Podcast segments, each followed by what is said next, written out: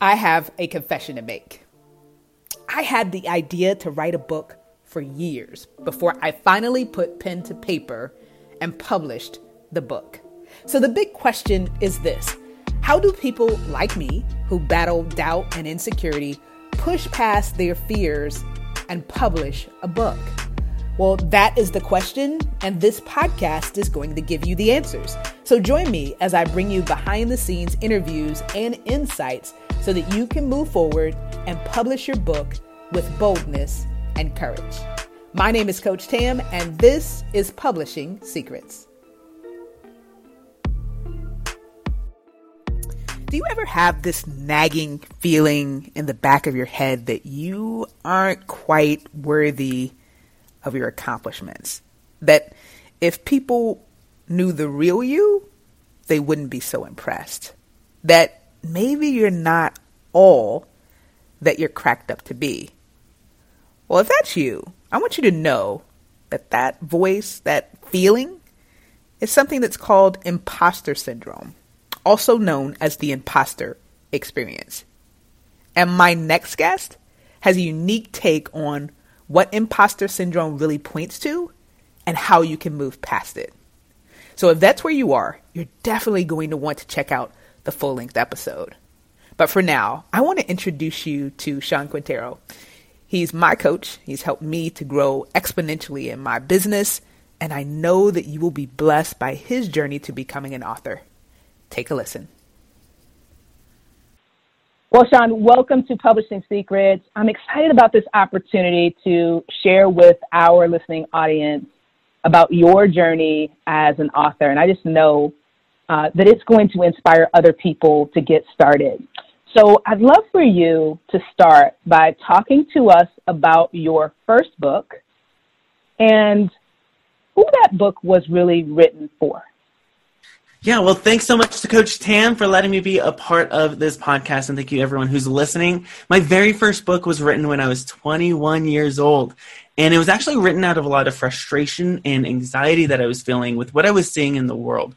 I grew up in a city that was um, that that declared bankruptcy twice. Um, it was incredibly poverty stricken, and uh, over 50% of the residents were on some type of government welfare that they relied on in order to pay rent. In other words, if they didn't get that support, they'd be homeless. So it was an incredibly difficult uh, environment to grow up in. And I was watching, you know, in high school and just growing up as a young adult, watching my friends do things that I know they were when I know they were capable of more. They were settling for jobs or they were settling for positions or circumstances that I knew, hey, there's something better out there. And so I wrote a book called Better. And it took me about three months to write. And I made a decision uh, after hearing a piece of advice, which was uh, choose who to be and go be it. And so I said, I'm going to write a book because I want to be an author. And what do authors do? Well, they write. So I'm going to write, even if it's just five minutes a day right before going to bed. And what I discovered was that really helped alleviate a lot of the overwhelm that I felt with writing the book. Oftentimes people feel like, man, writing a book just is such a big project but I dwindled it down to five minutes a day, even if it was just one sentence, I was going to write something.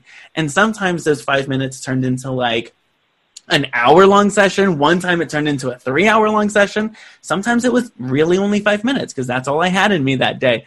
And so I wrote this book and I was I was a 21 year old with a minimum wage part time job. So I got no money at this point for publishers or for branding or for design or for formatting. So I wrote this book and then I didn't know what to do with it until I had an idea. You know what? I could print this at Office Depot or at Kinko's. And so I went, I printed a couple of copies. Um, I think it was about 50 copies. And then I three hole punched them. And I grabbed some yarn from the dollar store and I tied yarn in the holes to kind of collect it together. And then I told a ton of my friends from the church I was at, the school I had attended, and I said, "Hey, I'm releasing my book. Um, I selected a date, and I went to my parents and I said, "Can I use your backyard to like have this party where I release my book?" And they said, "Yeah, let's do it."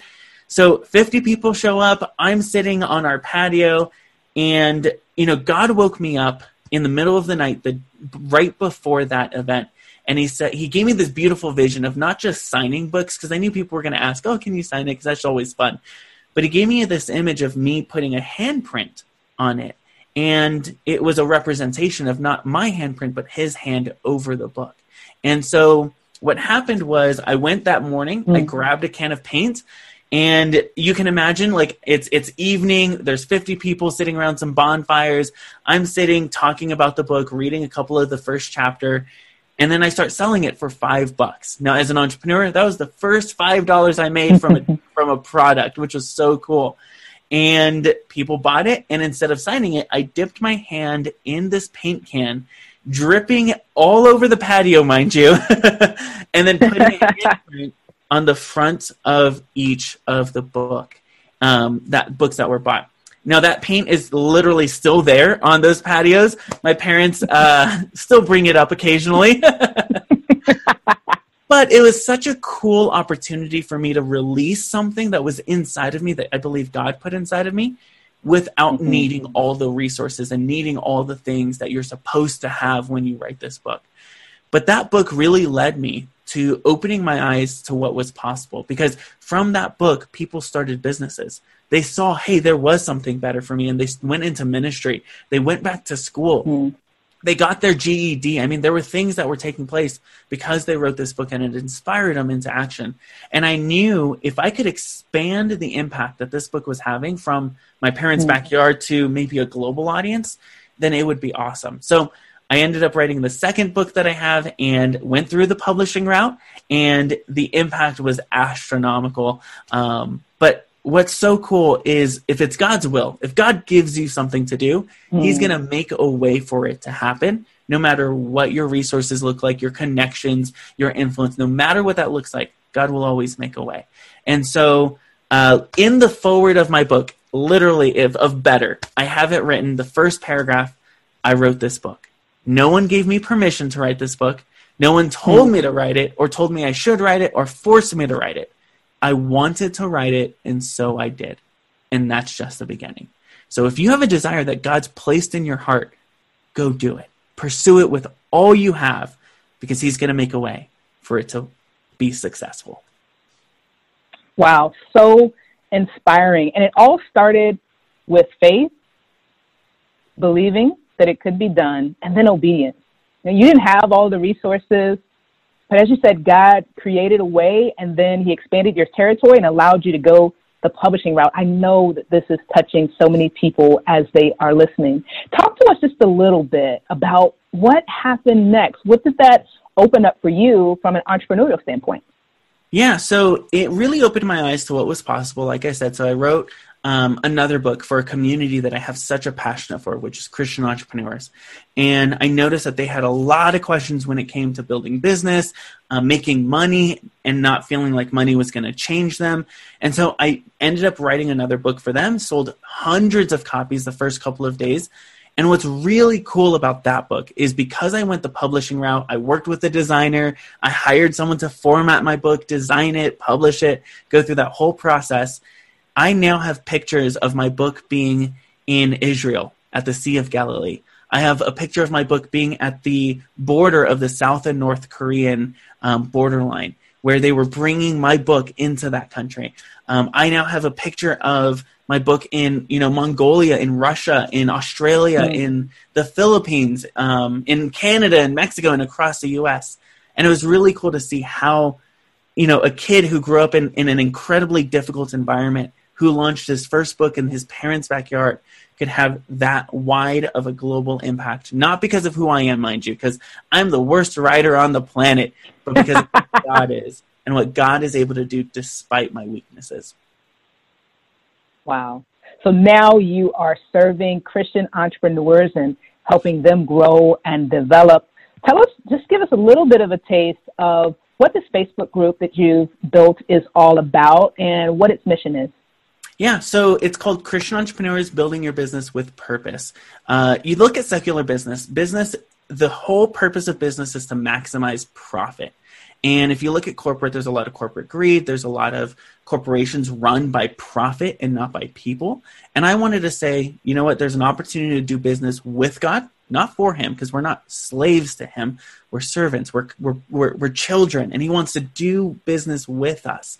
So there's this awesome opportunity to do business with him for his people and with purpose behind it. And of course, you're going to make money in business. That's, you know, you're solving real problems for real people for a profit. Mm-hmm. But at the core fundamental driver, the core motivator of that business is people. And how can I serve people so extraordinarily? It just makes sense for them to give us money uh, in reciprocation of that transformation and change. And so, the core foundation, the, the whole purpose of that group is to bring Christian entrepreneurs together and allow each other to support each other. I, if I can just say this, I hate guru culture where it's like follow the one person their way and only their way. It just doesn't make sense. I, I like a mm-hmm. God culture. Follow God. God tells you to do something, go do it. Even if the gurus tell you opposite. So this community hmm. isn't focused on one expert telling you how to do one thing one way. It's let's come together, let's hear from God, and let's support each other as we're obedient to His will. That is so awesome. God culture. I love that. So I know that those that are listening are going to want to learn more about this Facebook group and stay up to date with your latest project. So tell our listening audience how they can best stay connected with you and again, how they can be a part of this Facebook group yeah, go ahead and just look us up on Facebook, Christian Entrepreneurs Building Your Business with Purpose. You're going to click join. We're going to add you to the group, and you're going to be surrounded by 10,000 other Christian entrepreneurs, um, as well as be able to meet me, and we'll be able to connect and have a conversation, which will be really cool. Um, you can also check out our website, thelegacytribe.com. Um, our business is not just about luxury, it's about building a legacy for our kids, our grandkids, our great grandkids, the people that are part of our families that will never see this side of life. Uh, and so mm-hmm. we our goal is to always build legacy and purpose and impact. Profit, income, luxury, that's all a result of legacy, purpose, and path. So uh, Join us uh, at our website, thelegacytribe.com, or look us up on Facebook. Awesome.